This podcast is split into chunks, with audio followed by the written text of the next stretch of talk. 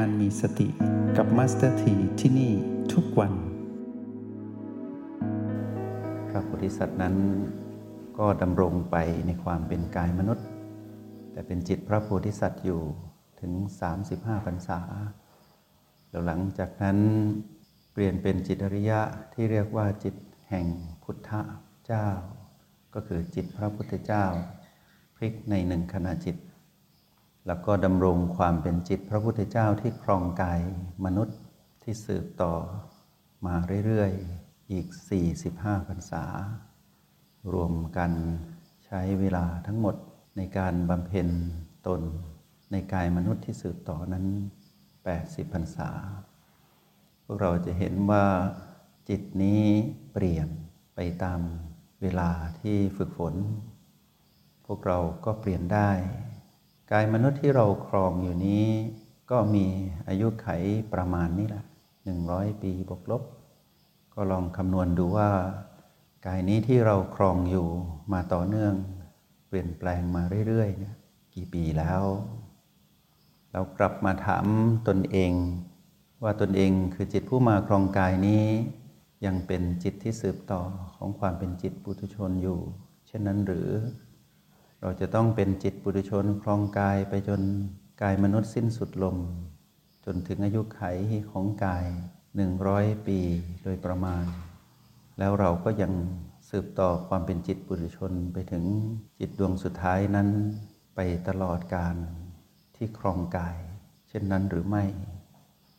หากเราตอบว่าไม่ยอมเราจะต้องเปลี่ยนให้ได้ ตรงนี้เป็นอุปนิสัยของ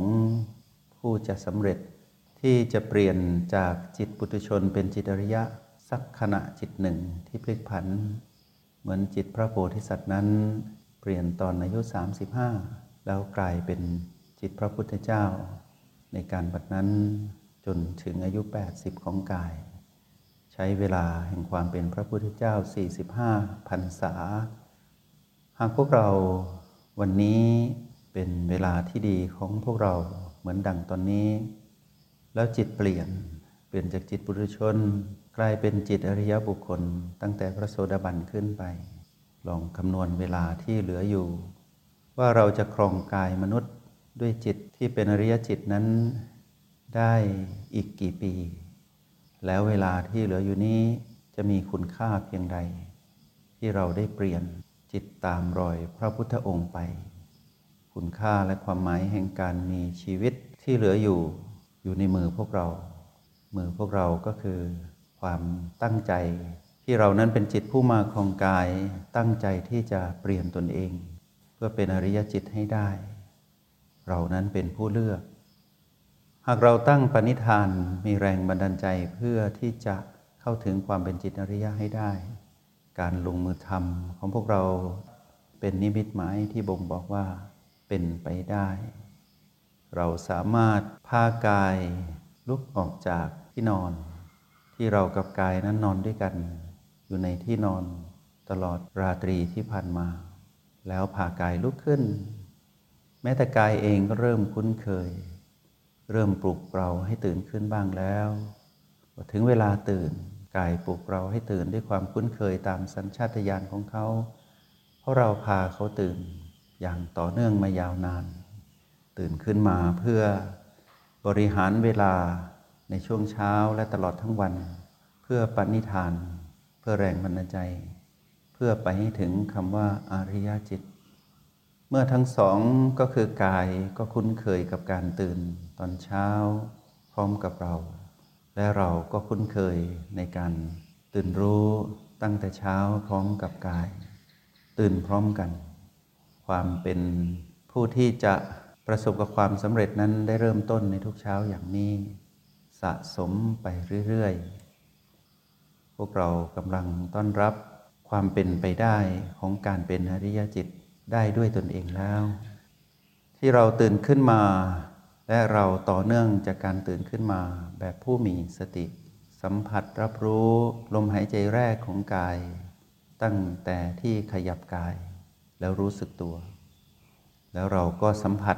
การเคลื่อนไหวของกายและการนิ่งของกาย ผ่านลมหายใจที่เป็นลมภายนอกลมภายใน ผ่านการสัมผัสฐานจิตผู้ดูคือโอแปดรับรู้กาย ณจุดนั้นคือโอแปดแล้วรู้สึกตัวทั่วสารพังกาย รู้สึกตื่นรู้ในตนเอง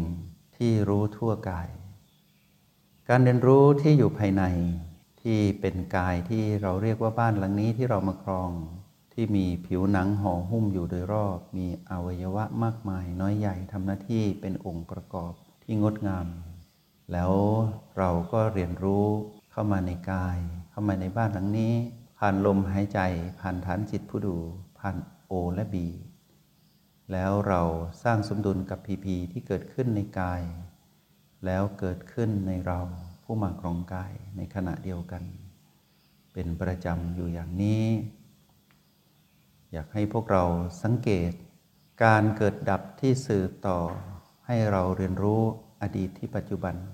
ให้เราอยู่ที่ปัจจุบันแล้วเห็นอดีตตะกี้นั้นดับลง ฝึกเห็นการดับของอดีตก่อน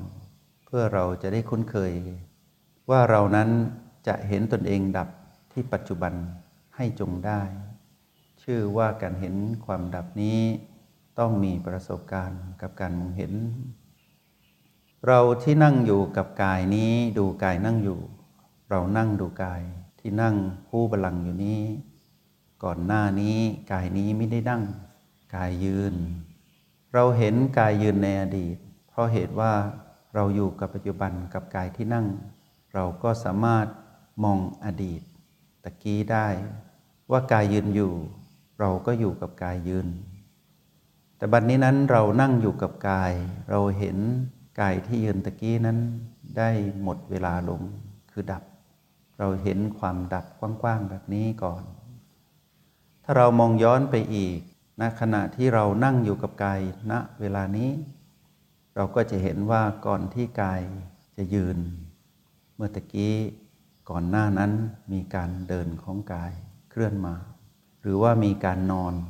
ของกายเกิดขึ้น แล้วจึงมีการนั่ง แล้วก็ มีการยืนเดินนั่งนอนอยู่อย่างนี้สืบต่อมาเรื่อยๆ เราสามารถเห็นความเปลี่ยนแปลงที่เกิดขึ้นในอดีต หากเราสามารถอยู่ณปัจจุบันได้จริง เพราะเราเป็นจิตปัจจุบัน เรานั้นจึงเห็นจิตอดีตทั้งหลายดับลง ดับลง ดับลงต่อเนื่องมาเรื่อยๆ เราสามารถเห็น เราในสมัยที่เป็นเด็กได้ ในขณะที่เรานั่งอยู่ตรงนี้ หากเราเป็นผู้ดู แล้วเรารับรู้ว่าเรานั้นอยู่กับปัจจุบันจริง จิตปัจจุบันจะเห็นเรื่องราวในอดีตได้ โดยที่ไม่ต้องท่องไปในอดีต เฝ้ามองดูอยู่ที่ปัจจุบันอยู่อย่างนี้ เราจะเห็นการเกิดดับของอดีตมากมายปรากฏขึ้น เห็นเพื่ออะไรทำไมต้องดู ไม่ดูได้ไหมคำตอบก็คือ ปัจจุบันธรรมนั้นจะเป็นเครื่องบอกให้เรารู้ว่าควรดูควรเห็นตามความเป็นจริง ไม่ได้จ้องดู ไม่ได้เพ่งดู เพื่อจะไปรู้อดีต แต่เพื่อรู้ว่าปัจจุบันนี้ ดูสิ่งที่เป็นปัจจุบันเปลี่ยนแปลงเป็นอดีตเรื่อยๆ แล้วรู้ปัจจุบันอย่างผู้มีสติสัมผัสรับรู้แล้วก็ปล่อยวาง ให้เรื่องราวที่ตนรับรู้อยู่นั้นไหลไปเป็นเรื่องอดีต เราจะเห็นอดีตกองทับถมกันไปเรื่อยๆ โดยที่เราเป็นผู้ปล่อยเรื่องที่ปัจจุบันให้ไหลไปกองรวมกันกับอดีต อดีต อดีตไป การเห็นแบบนี้ทำให้เรารับรู้ถึงธรรมชาติสามประการ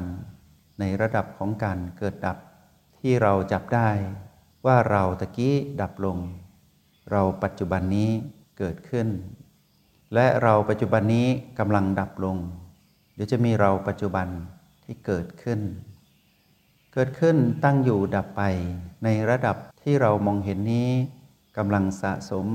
การเห็นความเกิดดับในระดับความเร็วที่เรียกว่าขณะจิต แต่การเห็นนั้นพวกเราต้องหมั่นสังเกตว่า เรื่องราวใด ๆ ที่เกิดขึ้นในชีวิต ล้วนเป็นเรื่องธรรมดา หากว่าเราเฝ้าดูอยู่ที่ปัจจุบัน โดยที่ไม่ได้ไปจงใจเพื่อจะดู เราจะเห็นการไหลของปัจจุบันที่ไหลไปกองในอดีตเรื่อยๆเรื่อยๆ มองเข้ามาในห้องเรียนที่พวกเรากำลัง บำเพ็ญเพียรอยู่นี้ปฏิบัติบูชาปัญญาตรัสรู้ของพระโคตมะสัมมาสัมพุทธเจ้า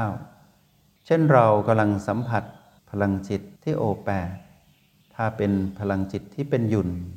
พวกเราก็จะเห็นการหมุนของหยุ่น ทีละขณะ ทีละขณะ เราจะเห็นพลังจิตที่เป็นหยุ่นนั้น หมุนผ่านอดีตที่ปัจจุบัน ที่เราสัมผัสโอแปดที่ผิวหนังนี้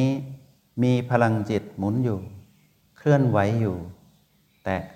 แล้วก็ไป แตะแล้วก็ไป การรับรู้รับรู้ตอนที่สัมผัสคือเราเป็นผู้สัมผัส แล้วสิ่งที่เราสัมผัสนั้นก็จะดับลง เราจึงต้องปล่อยเพื่อสัมผัสใหม่ สัมผัสไปเรื่อยๆ หากเราสัมผัสพลังจิตที่เป็นหยางก็เช่นเดียวกัน การเคลื่อนไหวของหยางและหยินนั้น เคลื่อนไหวสัมพันธ์กัน หยินเป็นเป็นหยางหยางเปลี่ยนเป็นหยิน เป็นการเคลื่อนไหวในแนวระนาบไปตามฐานโอแปดคือฐานจิตผู้ดู เราจะเห็นการเคลื่อนไหวของพลังหยินหยางที่เคลื่อนไหววุบว่าวุบว่า เราแตะแล้วก็ปล่อย เราจะเห็นว่าการสัมผัสรับรู้ตะกี้ได้สิ้นสุดลง แล้วเราก็สัมผัสใหม่ในการเคลื่อนไหวใหม่ แล้วก็สิ้นสุดลง จงใช้ชีวิตอย่างมีสติทุกที่ทุกเวลา แล้วพบกันไหม ในห้องเรียน MRP กับ Master T